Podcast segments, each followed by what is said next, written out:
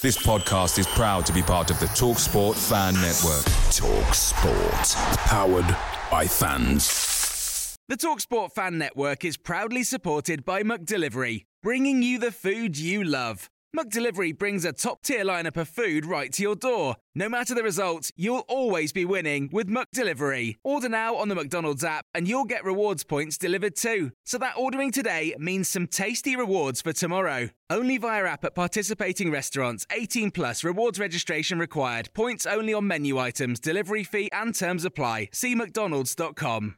The Talksport Fan Network is proudly teaming up with Free for Mental Health Awareness Week this year. As football fans, we often pride ourselves on knowing everything, from which substitution can turn the game around to the quickest route home to beat the crowds. However, when it comes to discussing feelings with our friends, we might not always feel as confident.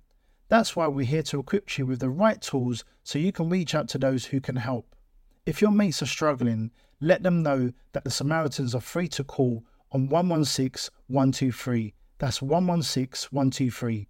They are there to listen without judgment or pressure 24 7, 365 days of the year. Let's all take a moment to talk more than football.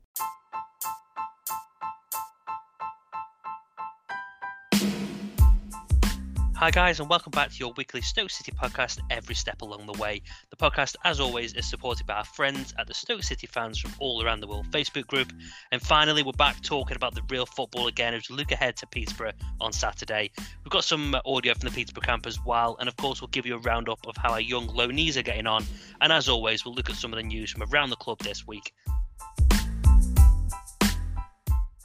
Okay then, so Dan, uh, good to be back, mate. I'm, I've, I've kind of half recovered from my man flu. Uh, still not too well, uh, but like I said, kind of on the intro, mate, it's really good to be talking uh, real football again. And I know you, you obviously did a special pod with with Ben. So Ben, thanks for um, kind of debuting uh, last week again for well standing in for the second time. I think it was actually due to us being wimps on on the illness front. But um, I must admit, Dan, and I wanted to ask you a question how did you cope without me being uh, here last week? I mean, you must have been quite upset when you heard the news. Yes, it was. Uh, it was a bit weird at first. You know, I was, I was really gutted. We, I lowered the uh, every step along the way, flags down to half mast, because you'll be missing.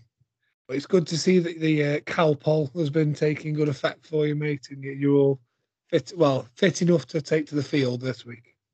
Yeah, I must admit the wife had uh, the old Vicks vapor rub and you know the old bowl towel over the head job earlier on, and I seem to have you know spouts of being fine talking like this, and all of a sudden uh, have a bit of a coughing fit. So you've got some editing to do uh, this week, mate. Unfortunately, but that's your problem, not mine. Um, so uh, yeah, so I must admit, I mean, this is the kind of point where um, we kind of talk about you know the previous game and do a bit of a an overview, but obviously you know we've had the international break. Um, like I said, we're back to the real football, and obviously Peterborough, which we'll kind of get on to. Um, but I must admit, probably more than uh, well, more news has, than it's actually been for a while.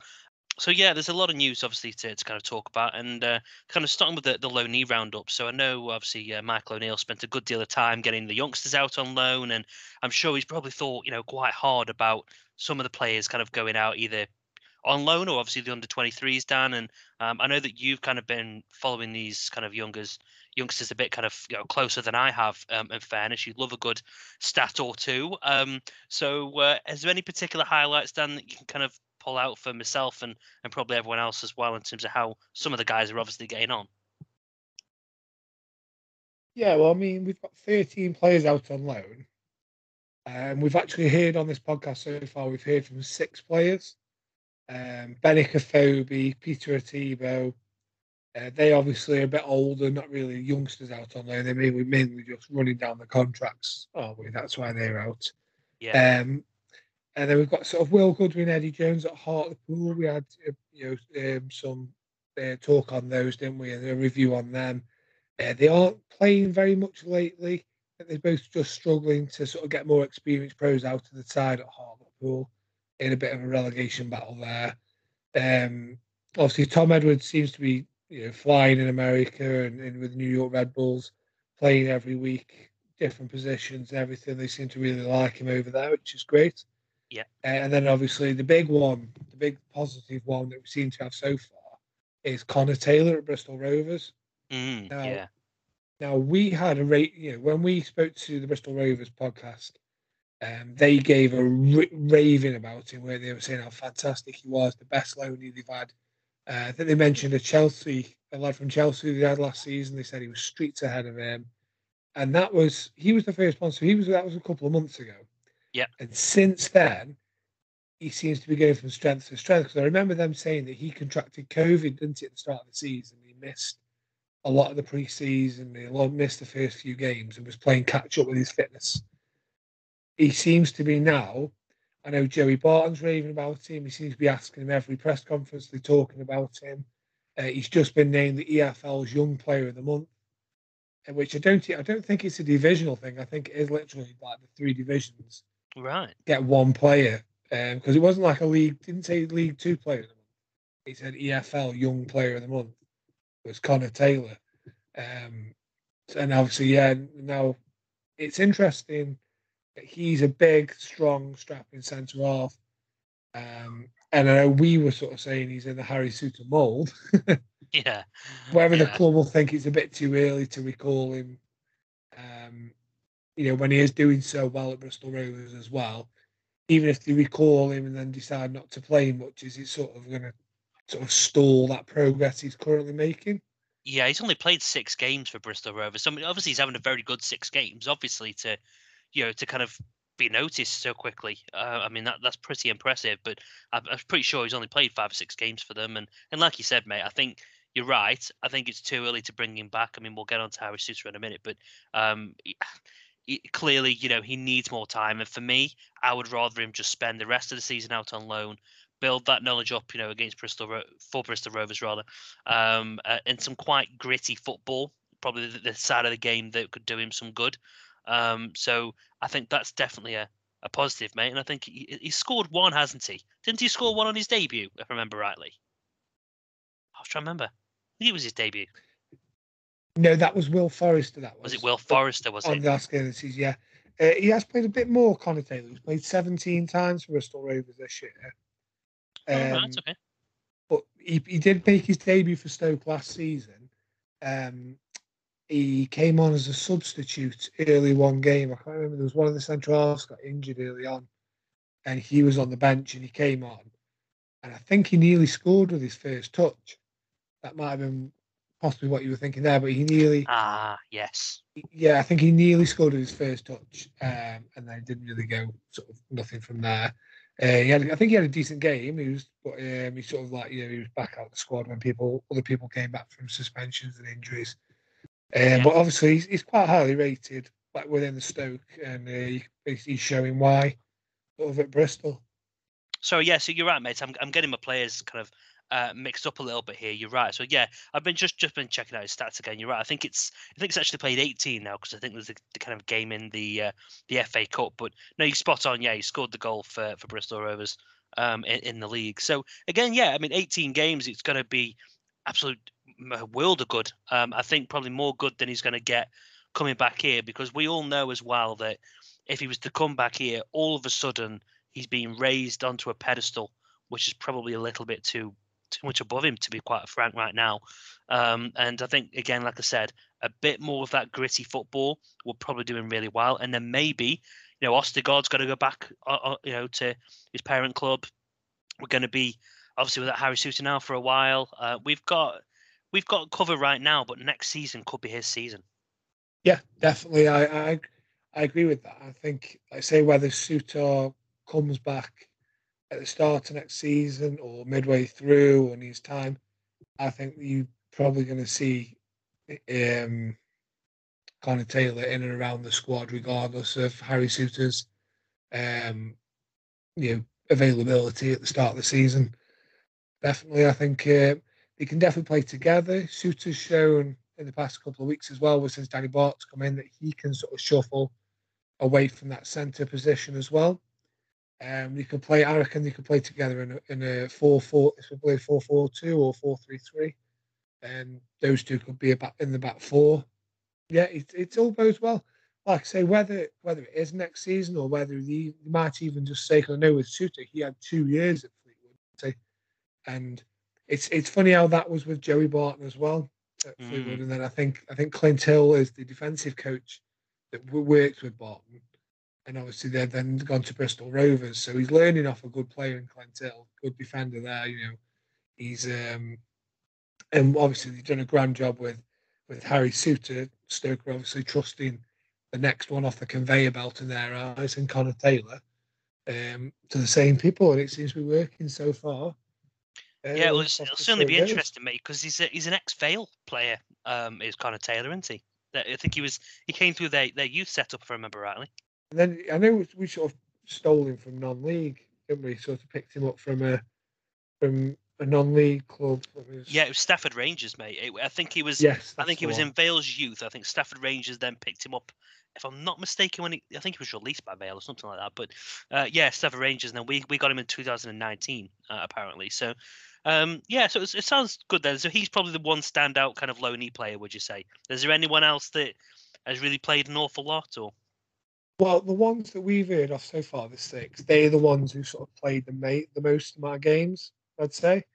Um, possibly Ethan Varian. He had a really good start. I mean, not, not, for anyone who doesn't know, he's a 19 year old striker. Uh, he's been on loan at Raith in the Scottish Championship. So he signed for them in the summer until January. He's made 11 starts, six sub appearances. Uh, he scored a couple of, a couple of goals, uh, but the last one was on the 7th of September. Although that does sound pretty bad, that obviously he hasn't he hasn't scored since the seventh of September. Only got two goals in eleven. Looking at their squad, they have only got two strikers in the squad, and they oh, seem really? to be ro- yes, and they seem to be playing one up front and rotating them. And the other striker in the squad has also only scored two goals from a similar amount of games. So it, it would appear that I mean they're second in the league. They're only three points off Kilmarnock, top. So whatever they are doing is working. But it, it, it would seem to be that that one striker up front is more of a provider and creator than that, than a finisher. In the almost like the old Man City, yeah. Man City type of formation. Yeah, it, yeah, it seems to be whoever, however they're playing, the striker's not getting the chances because obviously somebody's finishing him. They're creating him for somebody, but it's not the striker that seems to be putting the ball on the net. So yeah, that's. um But obviously he's doing well because they keep picking him and I know he, he started on the bench, forced his, his performances, forced his way into the team. Then he's dropped back out for this other striker. and the last few weeks, he's starting again now. So obviously, he must be doing something right to be, you know, put back in the side, and isn't he? Yeah, no, good mate. I think it's good to to hear, you know, how how some of these players are getting on. Clearly, there might be some that, well, to be fair, if they're not going to play, just bring them back into the under twenty threes. I don't think that actually think it's going to do any any good really being at a club where they're not playing at all.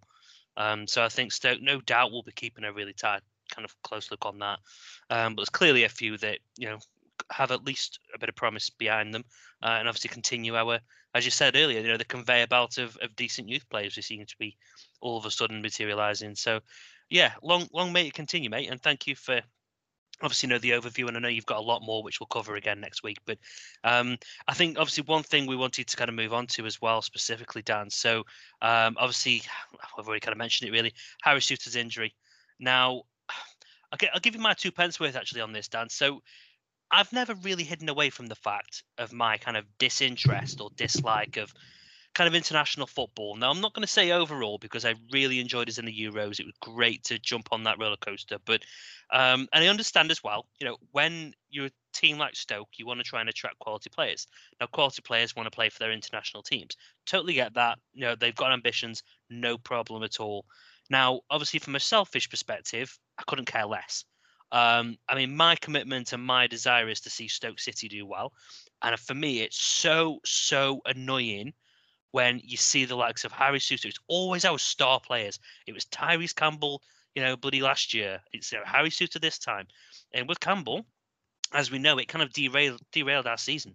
Um, and I think that's what's in the back of my mind. He's now got injured playing away from Stoke City, which is his parent club, uh, in a in a friendly that let's face it doesn't really mean an awful lot. It does to Harry Souttar, but it certainly doesn't to Stoke City. So I guess again I'm looking at from a, a selfish red and white glasses here, mate. But it is so so frustrating to lose a player like that for a bit of a nothing match.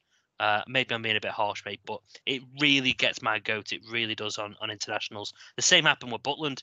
again, what what is it with us and, and players who go out international duty? And it's the key players that get injured all the time.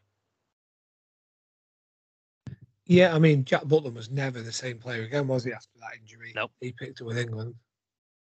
No, he wasn't, Um, and that's the thing with like Tyrese Campbell. I mean, he's only just come back, and we're not judging him yet, but again, he's looking way, way, way off the pace.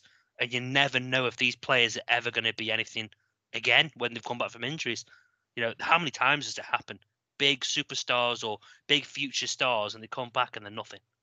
That's my concern with stuff like this. Yeah, I mean, I suppose we're lucky in the fact that both the players that it's happened to are really young, aren't they? Um, obviously, Ty was, I think, was he 21?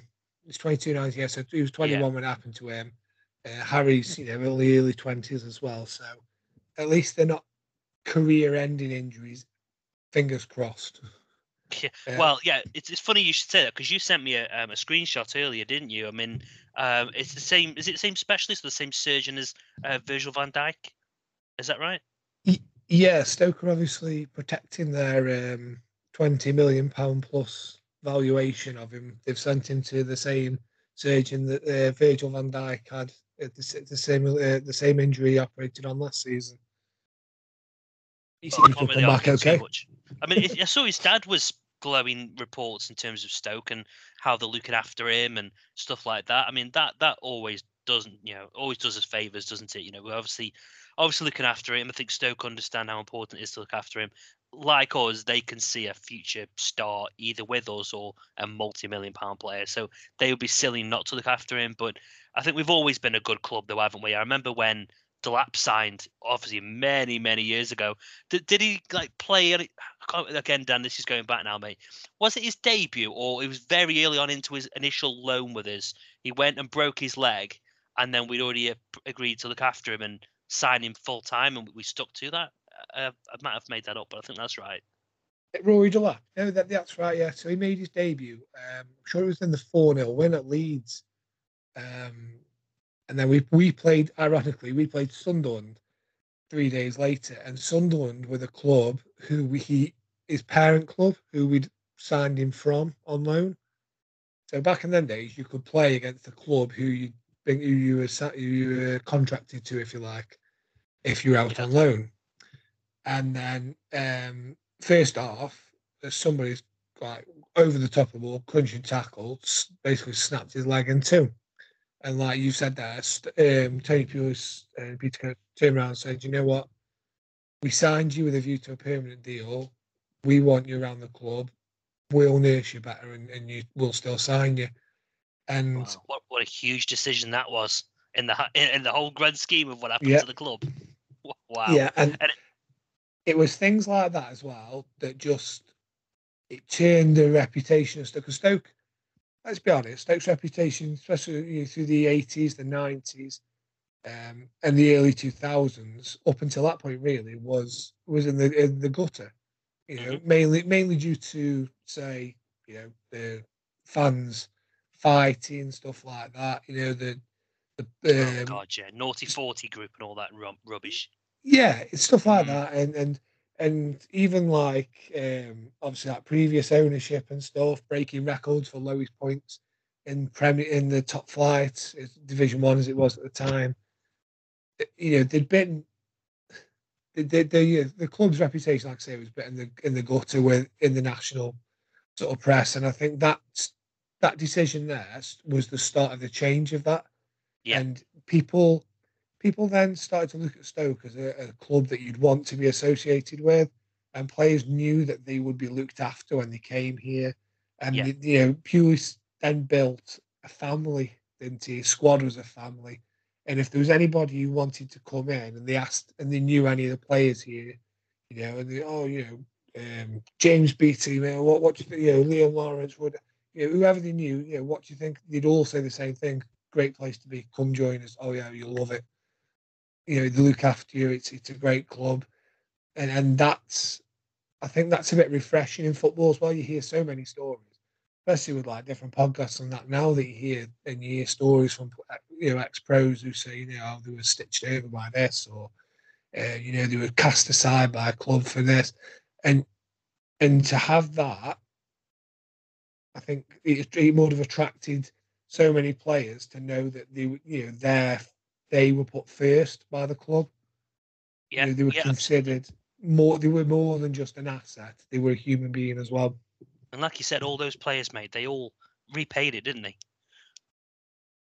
They all repaid, you know, the faith that that we had in them, and they, they've all had such big, big impact on our career, our kind of club stature over the years. And I mean, I, I think one thing I'll, I'll, move on to about about this as well, uh, Dan. So, um, obviously, anyone who's been listening over the, the last few months knows that we love a good poll. So, um, we put something out there about who replaces Harry Souttar. If we obviously assume that you know, a first choice first choice defenders rather are going to be Batth and Ostergaard. I think we'd all probably agree that they will be in there, pretty much certainties. Now, I gave the options um, of uh, Fox, Chester, Wilmot, or a January signing being essential. Now, um, there's some surprising, well, not, not surprising results, but some very standout ones. So, uh, 48% of the votes went to Wilmot, which I think I have to agree with. I think he's probably my replacement. Um, 40% of people think that we need a signing in January. How many? Um, I mean, you might be able to do the maths here, mate. Um, how many people did you think went for uh, James Chester uh, out of interest? Minus three, four, ten percent. Not even that, mate. No, I have seven covered off the Fox one, but two percent of people think that James Chester should be the replacement. Now, I'm shocked that he even got two percent. To be quite frank with you, mate. Um, I mean, I wouldn't have him cleaning the boots of the of, of the bloody bench players. To be quite frank, um, I didn't know his mum and dad were on Twitter.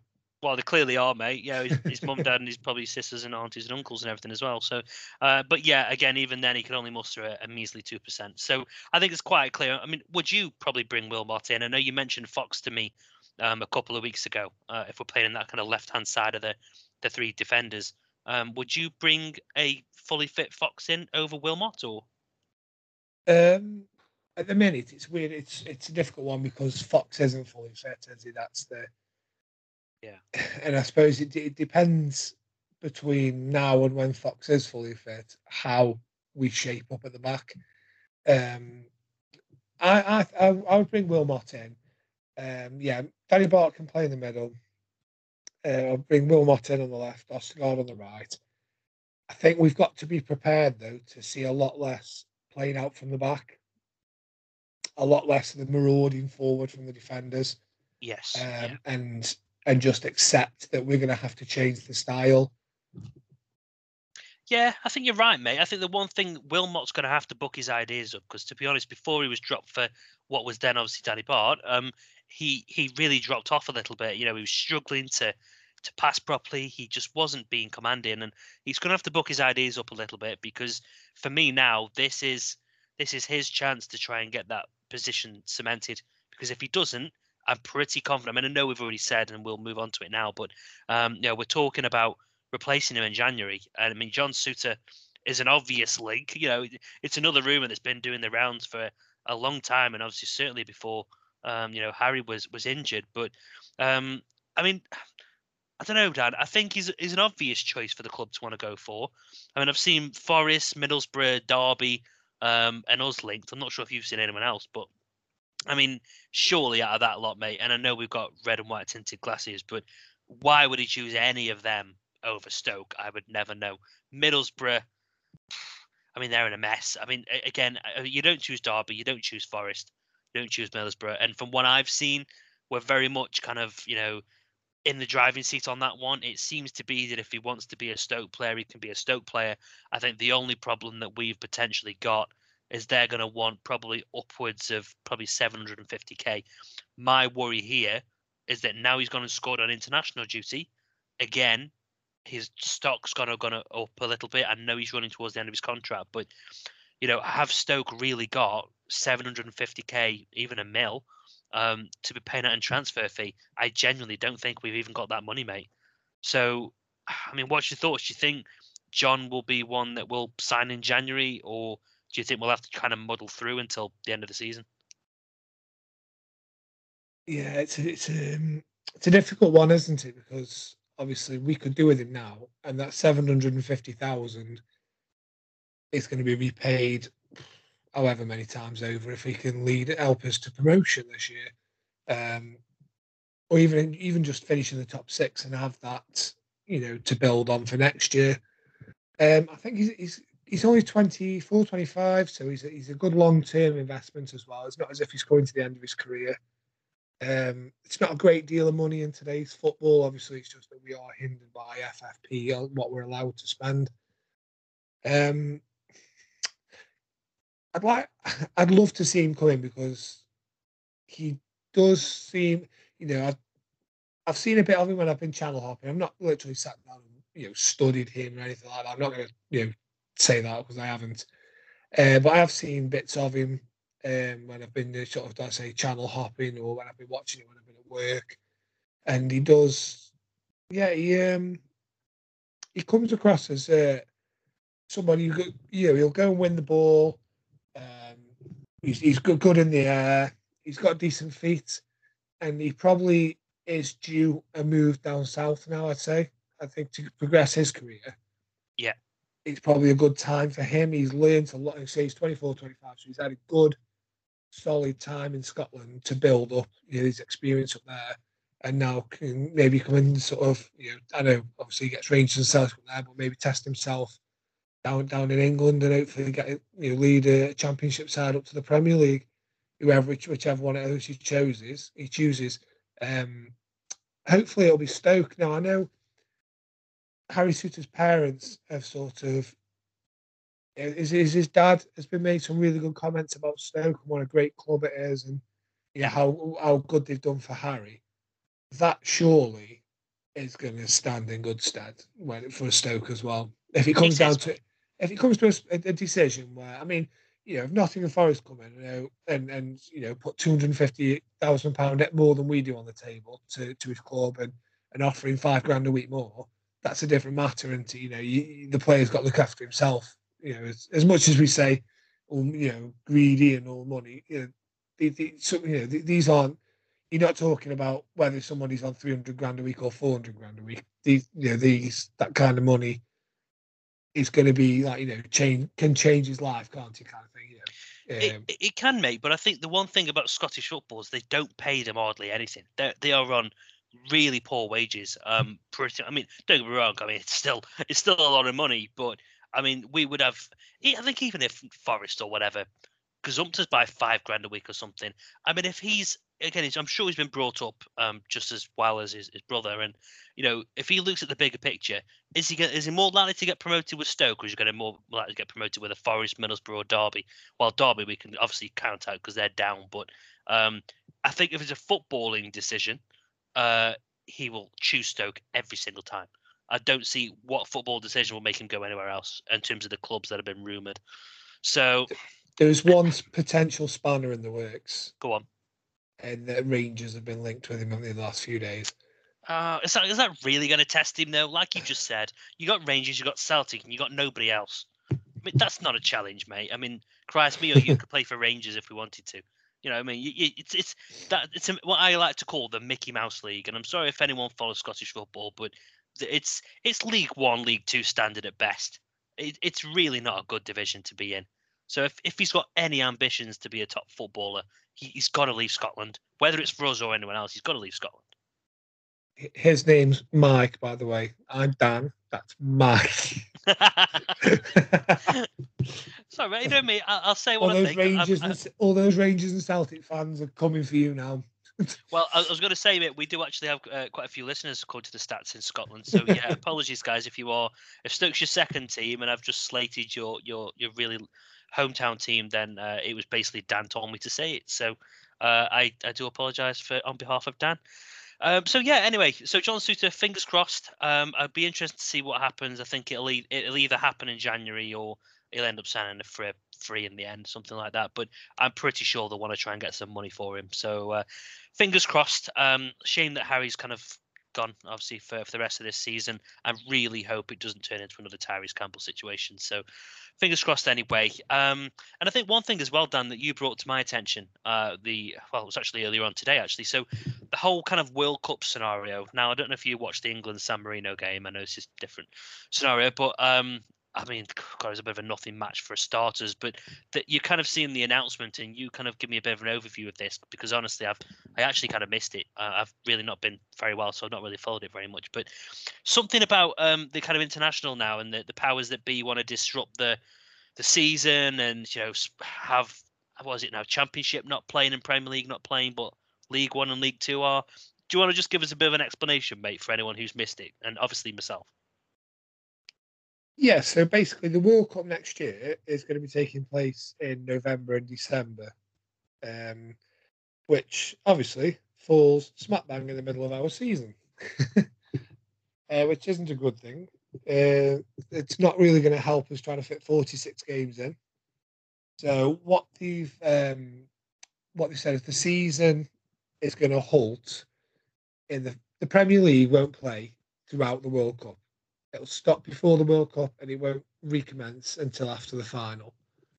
Right. The e- the EFL leagues one and two will continue to play the right way through. The championship right. is going to stop during the group stages, but then uh, when we get to the knockouts, then it will start up again. Right. so, so we're already going to be missing two weeks. I'd say what two weeks at least there, you're probably going to be miss. You're going to be without. Um, so uh, like I say, it's probably going to be at least a fortnight there. Yeah, there's going to be no football, which I suppose it's it's like a little bit longer than a normal international break, like you know, a, a double international break. Not the end of the world in that respect, but annoying, annoying. But there'll be lots of football on. You know, England will definitely be playing then because it's the group stages. So it may just, you know, the World Cups, it, it, there'll be plenty of football on anyway, won't there? However, yeah, okay. the issues get a bit worse because when you get into the knockouts, like say the Championship joins League One and Two and it recommences and it's being played. But if you have three players away on international duty, your games will be postponed. And that does go for League One and League Two as well. So if you are a team in League One, you may, you may miss four or five games because you've got three players from one nation, maybe who are maybe content might not be playing. They might just be squad players, right? And you're gonna then you're gonna be all of a sudden you could be four, five, six games behind the rest of your league because you missed three weeks games and your team hasn't played for nearly a month. See that that's just it. It's again risk of injuries, risk of lack of fluidity from not gelling, um, having, I mean, Christ, if you let's say you miss four games, five games, or as you said, let's just call it worst case six. If you go and miss six games, how the hell are we going to play them? We already play bloody Saturday, Saturday, Tuesday, or Saturday, Wednesday. Seems to be every week at the minute. What, what are we talking? A, a game on Saturday, game on Tuesday, game on Friday, or something stupid like that. It's it's going to get ridiculous. And again, what? It's going to be injuries from people being playing too much or, or not playing enough. Oh, mate, it's a bloody disaster for a just money grabbing tournament. Well, I hope you haven't booked your summer holiday as well. Because you're saying how are they going to fit the games in? The season's going to start in July this year. if you've seen that as well. So the, the first game of the season is the Saturday the 30th of July. So yeah, so we play then. Start on the Saturday the 30th of July play right up till Saturday, the 12th of November. Um, and then, like I say, then the international call up period starts, which the World Cup begins on the 14th of November. The Championship resumes on the 10th of December, following the culmination of the World Cup group stages. Uh, League One and League Two fixtures will continue as normal. Uh, so, yeah, the just have a look here. The final day of the season uh, is the Saturday, the 6th of May. So it is going to be quite. It's, going to be quite like last season, isn't it? They brought it forward what one, maybe two weeks, but they're missing four weeks out. So they're going to be a lot. There's going to be more midweek fixtures next year than there is this. He's basically going to be playing three games a week every week. Right. Okay. Well, I mean, since it's come back on the on the tenth of December, mate, I just like to point out that that is my birthday. Um, so you've got to treat me to uh, an away game. If it's an away match, you're gonna have to take me for my birthday. Um, actually, speaking of that, I owe you money from Blackpool, so I'll make sure it. Uh, I'll make sure it finds its way to you, mate. Um, I'll blame I'll blame the illness on that one. So, uh, okay, well, it's a bit of a cock up. Let's be honest. It's it's a bit of a mess, but we'll we'll, we'll deal with it. Um, you know, hopefully we've hopefully we're talking about Premier League football, but if not, then hopefully it's in Blackpool. I was going to say, you know, um, even we are a positive podcast. We all this talk about EFL fixtures next year might not even be anything we need to worry about. That'd be nice, wouldn't it? Yeah. But after more, more, be worried about playing Arsenal or Man City. Oh Christ! No, the thought of that right Mm. now, mate, with our squad is bloody harrowing. Talk about Norwich having a bad season. Jesus Christ! We'll be we'll, we'll be back to our six points in a season type job. We'd have some blinking big work, and that that's a conversation for a different pod. Um, and then just kind of finally, just to wrap up the kind of news from this week, we briefly mentioned him. Um, so Tom Edwards. Now, obviously, someone who uh, everyone knows has been a local lad, and um, I don't know about you, really, Dan, but I really quite liked Tom Edwards um, previously. I thought when, especially now for how we play, he was always very good for me at going forward. You know, he he, he could cross a ball. Um, he was always very very attacking, and I think defense is typically actually where he let himself down. I seem to remember a lot of goals being conceded from you know back post crosses and stuff like that. And from what I can gather, he's had a really decent loan spell. Um, again, his attacking football is what he's been doing. I mean, for how O'Neill plays right now, for me, he probably will excel in that type of position. Um, and you know, we've talked about uh, Duhaney on this pod a lot, and I, I've slagged him off before. Uh, before he barely even kicked a game for us, and you know what? Uh, I'm always happy to you know hold my hands up. Duhaney's not really put a foot wrong uh, for me uh, on the games he's played. But I mean, are we talking about Tom Edwards coming back now and, and fighting Tommy Smith and co for for that kind of right wing back spot? Do you think? Yeah, I think uh, he's definitely going to be like coming for that position, but he's also been playing on the right side of a back three um, at New York, and he's been playing de- like defensive midfielder as well. So he's literally okay. he's sort of added a few strings to his bows, a few strings to his bow, should say, while he's been there. And I mean that could help us out as well because you know we we are talking quite often, aren't we, about the need for somebody who can put a foot in in midfield and sort of Yeah. protect the defence. So maybe he could be an option there. Um, obviously, looking at who could come into the back three, he could be an option there. He, because obviously Tommy Smith's doing a decent job out on the right wing back. Um, so he might you know, to keep him in the side. It could be that Edwards, and I mean, the, the beauty of that is that obviously we we were enjoying Ben Wilmot getting forward and putting balls into the box from that same position, weren't we? The right to the three. Obviously, if we are moving Wilmot onto the left hand side, we do lose that. But by put if we if Edwards comes and fills the position, then yeah, you know we we're not going to lose that, are we? He can go and No. support Tommy Smith out on the wing, you know, inside, running outside, over, overlapping, underlapping. Yeah, we um, Promise him. yeah, it, it, uh, I, I did enjoy Tom Edwards when he was here, especially I think he was a lot better going forward than he was defensive. I Mhm, think Yep. clubs um, they, they did seem to work out, didn't they? That if they st- if they floated that ball into the back post, he sort of got caught underneath it quite often, and you know all he had to do was put a big, big striker or if, you know big tall winger whatever was coming in behind him. Quite often they had a simple header in, and I mean it happened week after week after week, and I think It got ridiculous, didn't it, at one point? yeah, it did, and I think it it didn't help Tom because at the end of the day, the, the manager should be seeing that as well and, and sorting that out, and you know, he should be you know making sure that the situation doesn't happen, making sure the centre backs are aware of it, or you know taking him out the side and, and, and training him on it, because that you know, that's the, if the manager's not seeing it, then you, it's also it's not helping the player. To me, I think he was let down by. I he was. I can't remember if it was Rowett or Jones. I think it was. Uh, it was. Uh, I think it probably was Rowett, wasn't it, at the time? Mhm, yeah. Um, he was probably say let down by them, to let down by him, to be honest. Um, but he's he's still young. He's gone away there. He's really getting some great reviews over there. So Yeah, he's I- played, he's played like um, 22 games for him, hasn't he?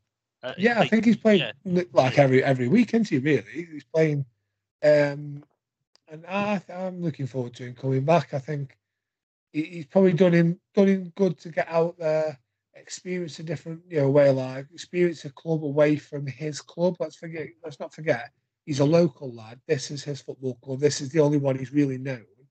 Yeah. So to get out, complete change of culture. I think there's a lot less um, pressure in, in in the MLS, they're not really expect. You know, there's not the um, the pressure from the stands to, to win games as much.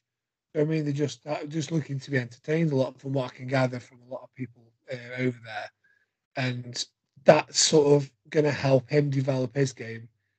Let's just hope that he can cope with the the crowd when he gets back, and that the crowd, because there has been a lot of you know chit chat amongst Stoke fans about you know things he was doing off the field, whatever. Whether you know, and I'm not. He's come out and he sort of defended his side and said, you know, it's, it, they're not true. If they're just sort Which of rumors expect him to do. stuff. Yeah, You'd expect him Uh, to do that, regardless of whether that's true or not. Yeah, and that that's fair enough. And like, you know, you got to take his, I suppose you got to take his word for it because Yeah. I've got no evidence to the contrary. So uh, uh, let's just hope that you know that because we, you know, that those kind of rumors can stick around, can't they? And oh yeah, you do that. or he did- Let, let's just hope that he comes back and the slate's wiped clean and the fans get behind him. As I'm sure Yeah. they will, because yeah, I'm sure they will, and they I give him they you know, a good chance. He's, he's Yeah. a, you know he's, he's a local boy anyway. I mean, ev- every Stokey loves a local boy.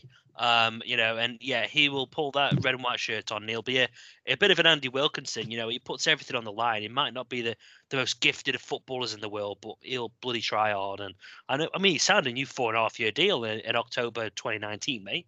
He's got years left yet, and you know he will might be in the scenario where he's going to have a couple of years left at the end of this season, maybe three at a push. Um, and he's you know he's still he's playing for his Stoke City career here. He's got to come back and he's got to you know battle his way into the team. Otherwise, he'll probably be gone into in the summer because he's he's not going to hang around. Um, so I'm I say I'm really interested to see. Um, Tommy Smith is obviously going to have some good competition. I don't think Duhaney is real quality competition in terms of the same style. So um, yeah, I'm, I'm really intrigued to see, mate. We'll we'll certainly see what happens. Um, but it's definitely definitely a positive. Um, Yeah, uh, we- we've sort of switched around now, haven't we? Because you, at the, at the beginning when Duhaney first signed, I mean, you sort of wrote him off a bit, and you didn't, you weren't, um, and I was like, oh, I'll give him a chance. But now you're saying you don't think he's put a foot wrong. Yeah. I think, I think defensively he's been quite solid, but he's shown very much limitations. And uh, going forward, I don't think he's got the I don't think he, I don't think he quite got the same flair going forward as a Tommy Smith or even a Tom Edwards.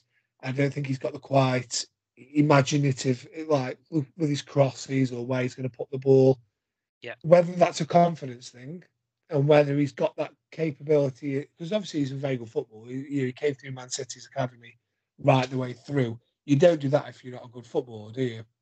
Um, No. so whether he's just lacking confidence in the men's game and his abilities in it, and he just needs to, he just needs to get himself, um, you know, one, you know, put a good few balls and get a couple of assists, and then he'll be away. I don't know, but I don't think, unfortunately, that we're probably going to see that for Stoke.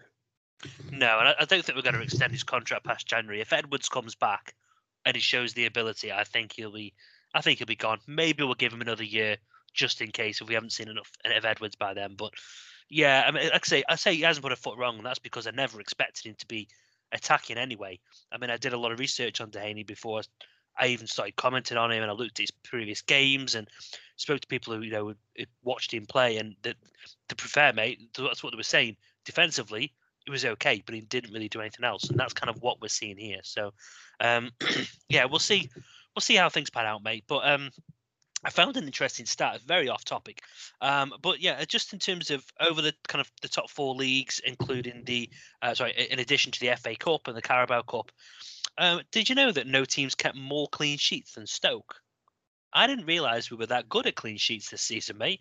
Um, we've, I mean, obviously this is over the course of you know the last kind of twelve months or so. I think it's thirty-two clean sheets uh, that we that we've kept. It's pretty impressive, isn't it? When you think about the yeah, we the goalkeeping um, kind of changes we keep having. yeah because we are. I think we joint top with Manchester City. I did see this. Um, this Oh, that right. yeah. I think we are we joint joint top aren't we with Manchester City? Um, and it was like yeah, so it was after obviously we had the two shot the two one nil away wins, didn't we? Uh, before Yep. the international break, just sort of shot us up a few places. But yeah, I think it's been a problem with Stoke for years, that it's all or nothing. we either don't concede or we concede three or four. and it's like as soon as one goes in, the floodgates open, and I think that's sort of been a problem, hasn't it? Right from right from the days of um, Kurt Zouma and and impeding relegation. I think that we have it sort of sorted out. But, oh, Kurt Zouma. I like Kurt Zouma, mate. I thought he was actually. I think he got a really hard rap. Zouma did uh, when he was at Stoke. The amount of people who said he was he was rubbish. I thought he was actually pretty decent. Well, nothing. Well, let's say he, he was steady. Um, God, yeah, Kurt Zouma. I don't think he was bad, mate. I know we're, we're not talking about Kurt Zouma, but as soon as you bring him up, um, didn't do too bad at, back at Chelsea though, did he? From what I from what I recall, he was playing a lot. I know yeah. doing the furlough, the the kind of transfer furlough, but he was uh, he was playing every week. Know, got a hard rap. Yeah, the season at Everton. He's at West Ham now. Yeah, obviously can't be that bad, can he? Uh, he did that stupid little dance with Choupo-Moting, though, so you can never forgive him for that. Oh Christ! Uh, Choupo-Moting, what the world's best agent? Bloody hell! How that guy has played for the clubs he's played for. Oh, jeez, he's got to have some dodgy photos of these managers or something going you, on. You will look back, look back at you look at his career when he finishes, and you'll look at all the clubs he's played for, and Stoke will stand out like a sore thumb oh yeah, yeah, I just had a year off there. Yeah. Yeah, but I still remember that goalie. Uh, we've kind of gone off on a tangent here, but I, I, can't remember who it was for now. I don't think it was for Stoke. I'm pretty sure it wasn't. It was so it was at PSG where the ball's been going over the line, um, and he's tried to just tap it in the net and accidentally kept it out on the line. Yeah. I swear it was PSG, yeah. wasn't it? Yeah, it was PSG. That would have won them the league as well. they would they would they would have won the league and the ball was going in, and he's he's attempted to to like put it over the line, and he's ended up stop like standing, slipping, standing on it, and then he didn't hit the post and come back out. Like he hit it sideways instead of forwards. It hit the like, oh no, only only he, only he, could have done that. And then I thought, I, I mean, they were about twenty points clear. I think they won the league the following week, but they had to they had to wait another week for it. Like. Oh well, never mind, mate. Um, we don't have to worry about him anymore. But yeah, what an agent. Okay, cool. Well, I think that pretty much rounds up the news um from last week. Unless there's anything you wanted to bring up, Daniel. Uh, no, I think we've waffled on long enough. I think we've covered most things that we've uh, most news that's been out. We have right. Let's go from that, and we're going to go even more positive now. So, um, as you know, I like to go head to head on the stats. So, uh, as everyone knows, we sit in fifth with 28 points. We've got a plus three goal difference. Uh, P- uh, Peterborough sit 21st with a minus 15 goal difference, which is, which is actually the worst in the league. And it's one of the worst in all of top flight English football. So uh, now, if you think back previous weeks, you know I'm going to go with these stats, but just keep in mind that the, the name Cardiff, by the way. So uh, Peterborough failed to score in eight of their 17 games. They've not won a game against a team in the top half other than QPR. Uh, they've only collected three away points um, from home this season, and that was against a very poor Hull team who haven't, uh, and they haven't obviously won in their last three matches as well. Now, in our last 12 fixtures versus Peterborough, how many games do you think we've lost, Dan? I know for a fact we have never lost to Peterborough. We have not lost to Peterborough. Uh, we've won seven, drawn five, lost none. Um, now, we all know what this means and what's going to happen. Um, this SCFC charity will no doubt turn up because, well, it, it just always does. Um, and I'll say the same thing that I said, though, Dan, when we went up against Cardiff if we can't beat the likes of Peterborough, then you've got to seriously question how long we're going to stay in that top six for. Now, I've also, and I'll also caveat that comment, by the way, with the fact that I've always said in previous weeks that you win some, you lose some, and that's football. But when you are against a team like this, with that bad of a record, um, who have got injuries all over, um, we, we've got to be winning these games. You know, we we've had a month or two of difficult games. We've got them out of the way. We've actually won back-to-back away games. I mean, confidence has got to be high. Uh, we've really got to be starting to ramp up this pressure now going into the Christmas period. So, surely, Dan, we can't really be losing, can we? Well, I don't know if it, I don't know if there's no class as new manager bounce. But did you see Darren Ferguson signed a new long-term contract this month, this week? Sorry. Yeah, I, I did see it, and funny enough, their, their own fans were commenting on the uh, on the string, saying that you know why have we given him a new contract? He's only won four games in however many matches, and I don't know, mate. I mean, Peterborough. I think, I say, we'll, we'll move on to some audio in a minute, and that'll give everyone a bit of an idea of what things are like in their camp. But um, what can they really expect from the division? It was always going to be hard. Yeah, and I mean, it's it's a bit strange, isn't it? Because obviously they've had you know they've had a lot of defeats. Obviously, like you just said, the goal difference is, is terrible. And I mean, they started the season well, didn't they? They had a win and a draw the first two games. Since then, it's completely fallen away. They've, you know, they've only beaten Birmingham, Hull, QPR, you know, since since the start, really, of that first game of the season when they beat Derby. But if you look at it this way, they played West Brom and they only lost 1 0. Hmm. They played Fulham in their last game and only lost 1 0. They played Bournemouth and drew nil nil. They don't. These they obviously can put a performance together, can't they? Yeah, or at least they can be. It looks like they can be solid when they because obviously I, I imagine they've they've approached those games by looks of it by def, defensive because they haven't scored in any of them, and they've but they've only conceded two goals in the three games. So that would say to me that they know that those players are probably technically superior to them, and they've gone for the let's stick tight, compact, defensive, and make them break us down.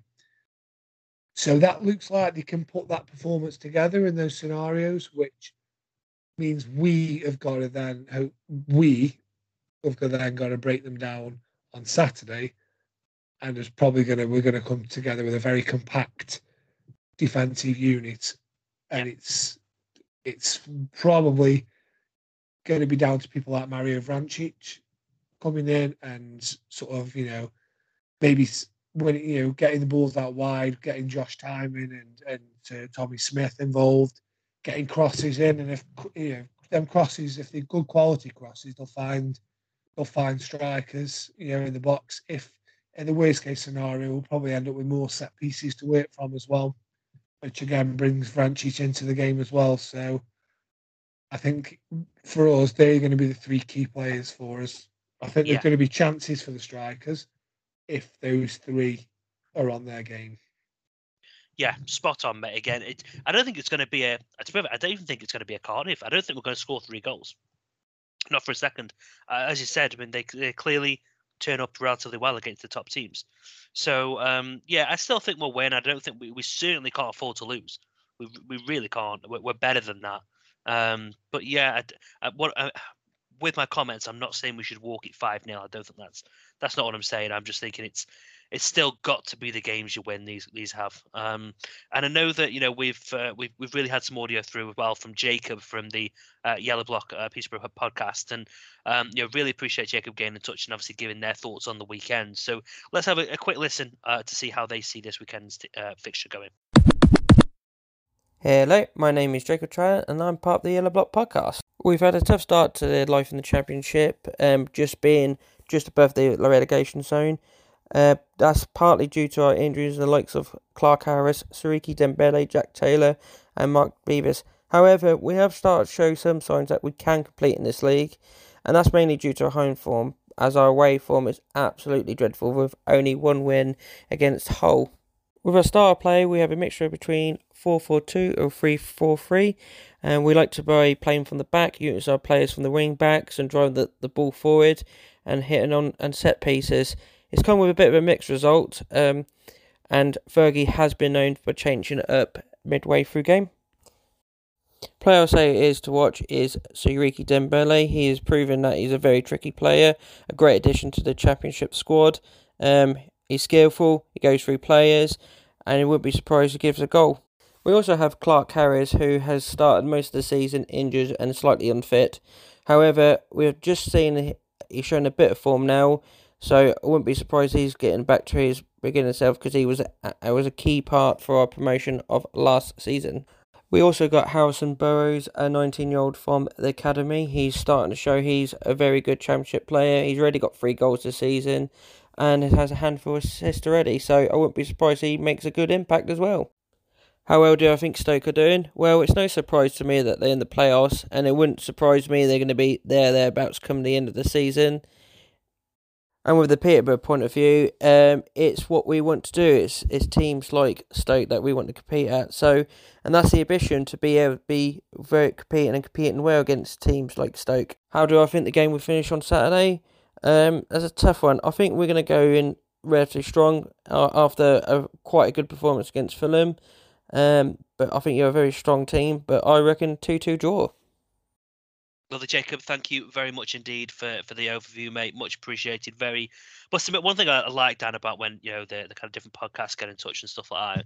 Everyone's always very very respectful, probably more respectful than I've been actually here to Peterborough, which I apologise for. But um, I'm quite passionate. Sometimes I, I let my uh, my mouth rule my head at times. But um, yeah, again, I think everyone's really respectful, and you know, it sounds. I think I've kind of touched on it actually from my research, but it sounds like they've had some quite serious injuries and a lot of injuries to contend with, which we all know from personal experience in, in terms of Stoke that it obviously affects things. I mean, Dembele looks like he's their, their kind of main threat, so clearly we need to keep obviously him quiet at, at the weekend. And again, you know, they've got some quite dangerous players in there that I think can definitely cause us problems. So I think the opening kind of probably half an hour is probably going to be one of them where it's a bit of a battle um, to find our feet, and I think we just need to to kind of go about it um, is as we do. Let's play our game, as you said. Let's bring Mario in.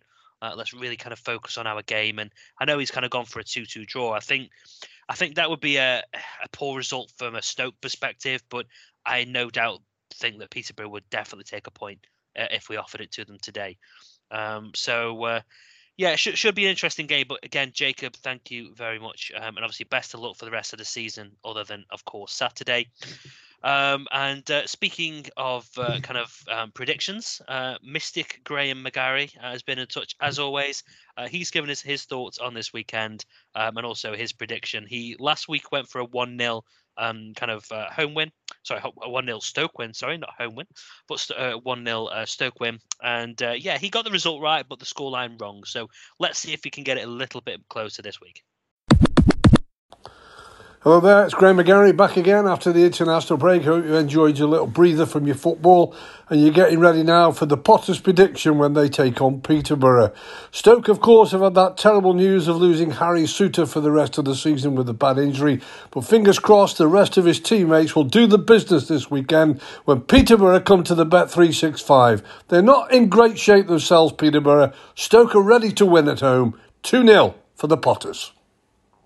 Graham, yeah, thank you very much as always, mate. Um, I think you kind of share our our thoughts and a nice uh, two 0 prediction um, as always, very much welcome. And I'll again, I'll take that kind of right now. Um, to be honest, Graham. So yeah, much much appreciated. Um, Dan, so I think you, you mentioned to me just off air then that you wanted to have a quick chat about Dembele. Um, I think from from Peterborough. Yeah, because I obviously he's a very talented player. Obviously, anyone who can see that from you know, EFL highlights and that can see, you know, just how good a player he is and how much he sort of drives that Peterborough team forward. Um, but like, no wonder they do like him because they've they've they've won four games this season, and he's scored the winning goal to give them two one wins in three of those four games. Right. Okay. Yeah. Um, there was the game against Derby on the first game first day of the season.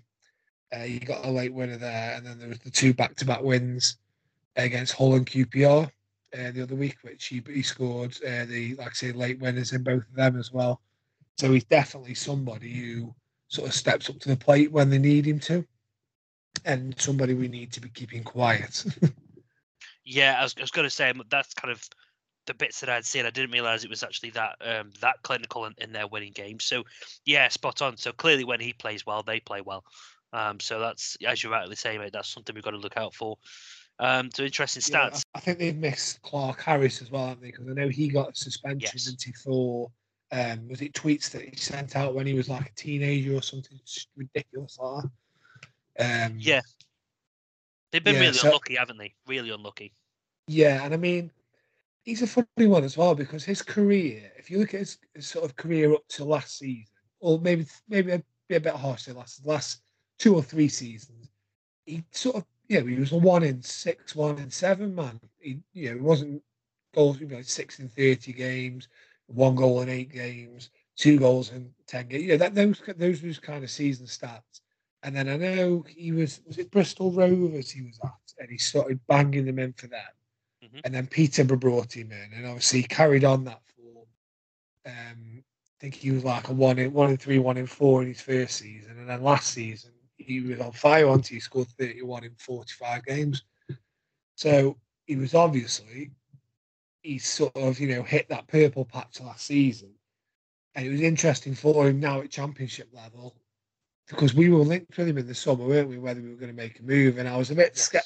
I'm always a bit skeptical when you see like you know what one a season that stands out in in amongst other seasons where they haven't really hit the hit the ground hit the running ground running at any point, and you think you know has he just hit one patch which has just gone on and on and on and on, and then that's going to be it, or is he you know is he just took time to mature, become this you know this goal scorer, and then you know now he's hit that he's just going to go from strength to strength.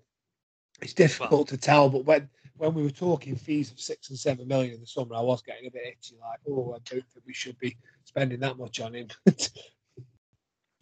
No, no. Well, like I can say, mate, I think it's, it's gonna it's gonna be interesting to see how it all pans out, and um, I definitely I think we'll win. I mean, I'll, I'll give you my prediction now while we're on the subject, but um, I, I, think I think we'll win. I'm gonna go with Graham uh, this week, and don't give me any lip about going with Graham. Uh, but I'm gonna go for two 0 uh, I think, yeah, I think we'll be okay. I, th- I definitely think Wilmot will come back in for for Souttar. Um, not really expecting too many other changes than that, really. Uh, I don't know about you, Dan, but I think I think that's probably about it for the actual kind of lineup. I, I, he's not going to make any big wholesale changes, is he? Unless uh, unless I've missed. I mean, I don't know about the international guys and how how they've all kind of come back uh, from that, but it shouldn't be too much different from Luton, should it?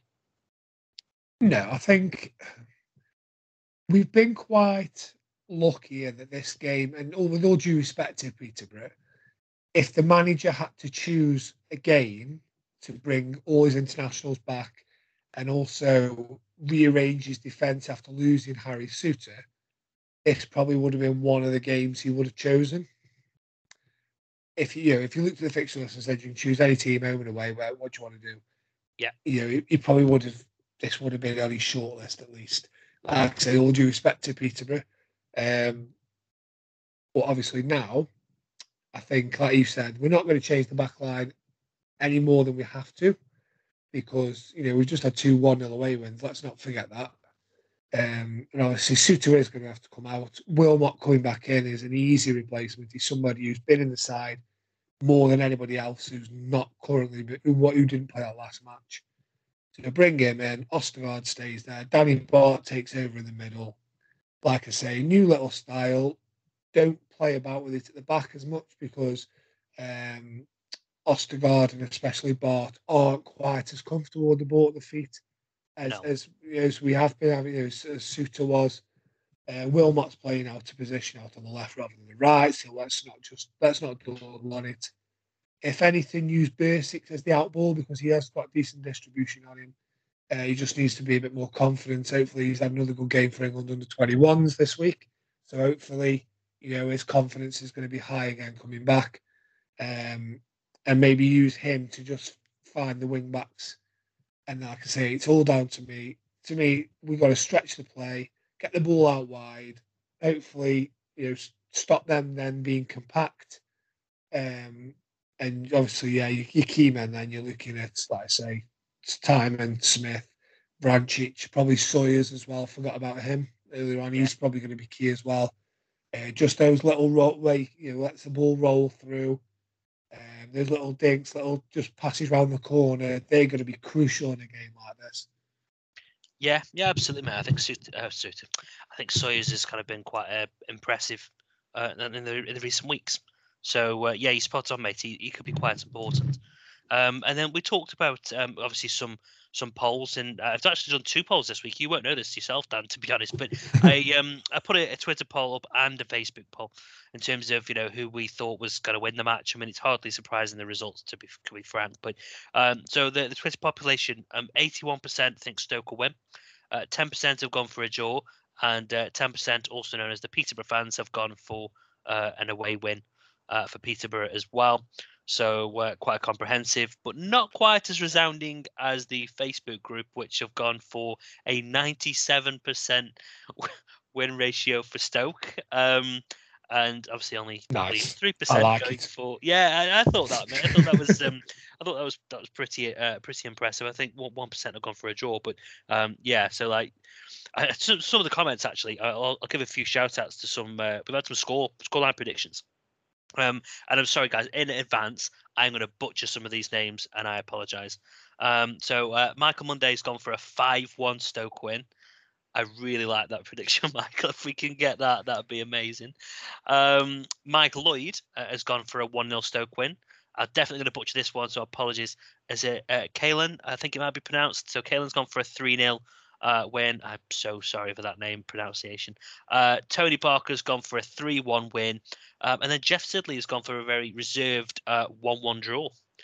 So um, overall, relatively positive. I'm not quite sure I'm on the Michael Monday route of 5 1 to Stoke. Um, I can't remember the last time we gave someone a pasting, to be honest, and I don't quite think this is the week to do that. But yeah, some interesting scorelines there, Dan. Anyway.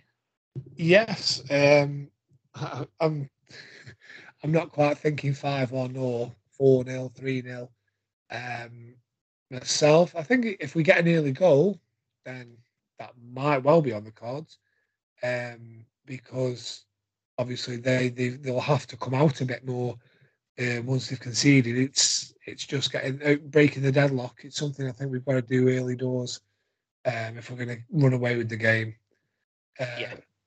But yes, I think uh, for me, I, I'm. Now you see, I would I'd gone two 0 but I can't I can't just copy Graham. That'd just be too easy. So yeah, I'm gonna no, go with, that. I'm going to go with a tie 1 0 win. I think we'll sneak a victory somewhere, and that'll be, and we'll uh, sneak a goal in. And um, yeah, we might have to be patient. We might have to wait, but as long as the crowd stick with them, which uh, you know, I, I, hope they do do.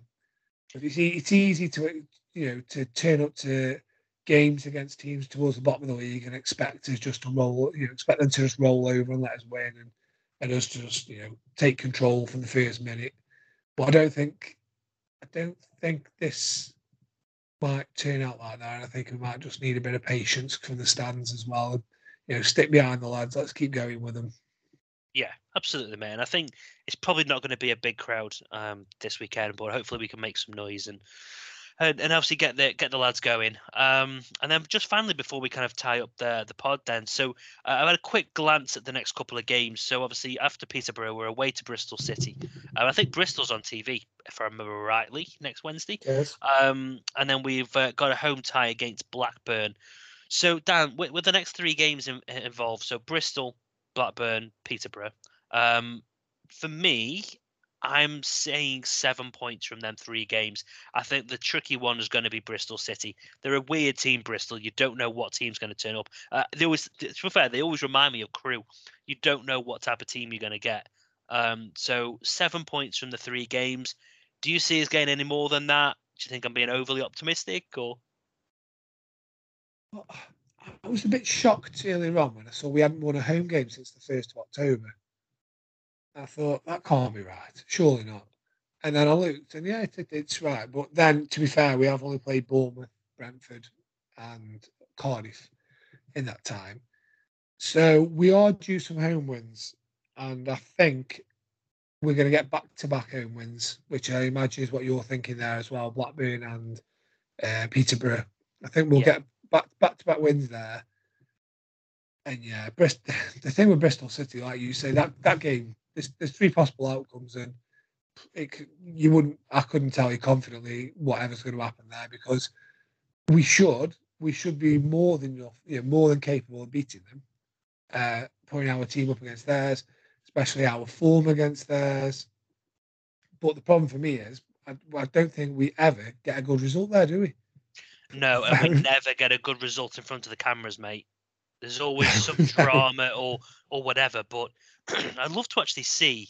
There must be a list somewhere of televised Stoke games and the results. It's got to be somewhere. Maybe that's something I can try and hunt out for you for next week. Yeah, it'd be interesting, mate. But I think either way, uh, it ain't going to go down as, as we like. I don't think. But never mind. Anyway, uh, still we're going it. We're in it. You know, we're in fifth position. We're going into this game of the weekend on a, a really good footing. Um, and uh, yeah, just a very quick one for anyone who's kind of new to the pod. Uh, make sure you give us a follow on on Twitter as well. So it's at every step along, or if you just search for every step along the way, you'll find it on there.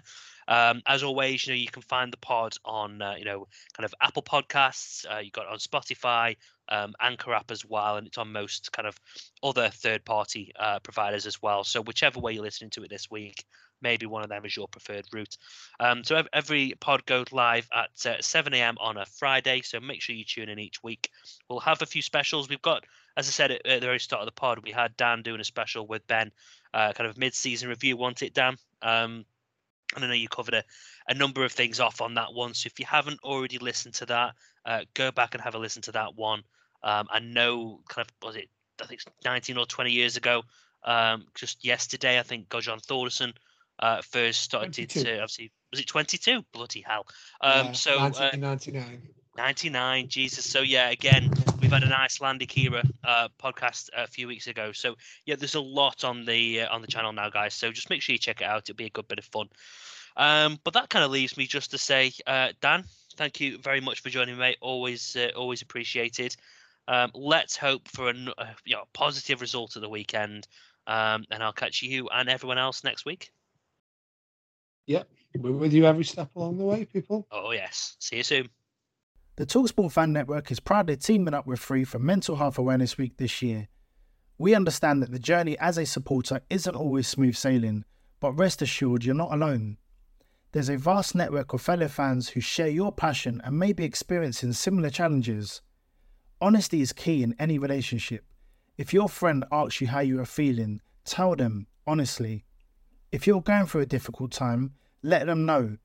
Opening up about how you are feeling can really make a difference. After all, they are your mates for a reason. Let's all take a moment to talk more than football. Away days are great, but there's nothing quite like playing at home. The same goes for McDonald's. Maximize your home ground advantage with McDelivery. Order now on the McDonald's app. At participating restaurants, 18 plus serving times, delivery fee, and terms apply. See McDonald's.com. This podcast is proud to be part of the TalkSport Fan Network. Talk Sport. Powered by fans.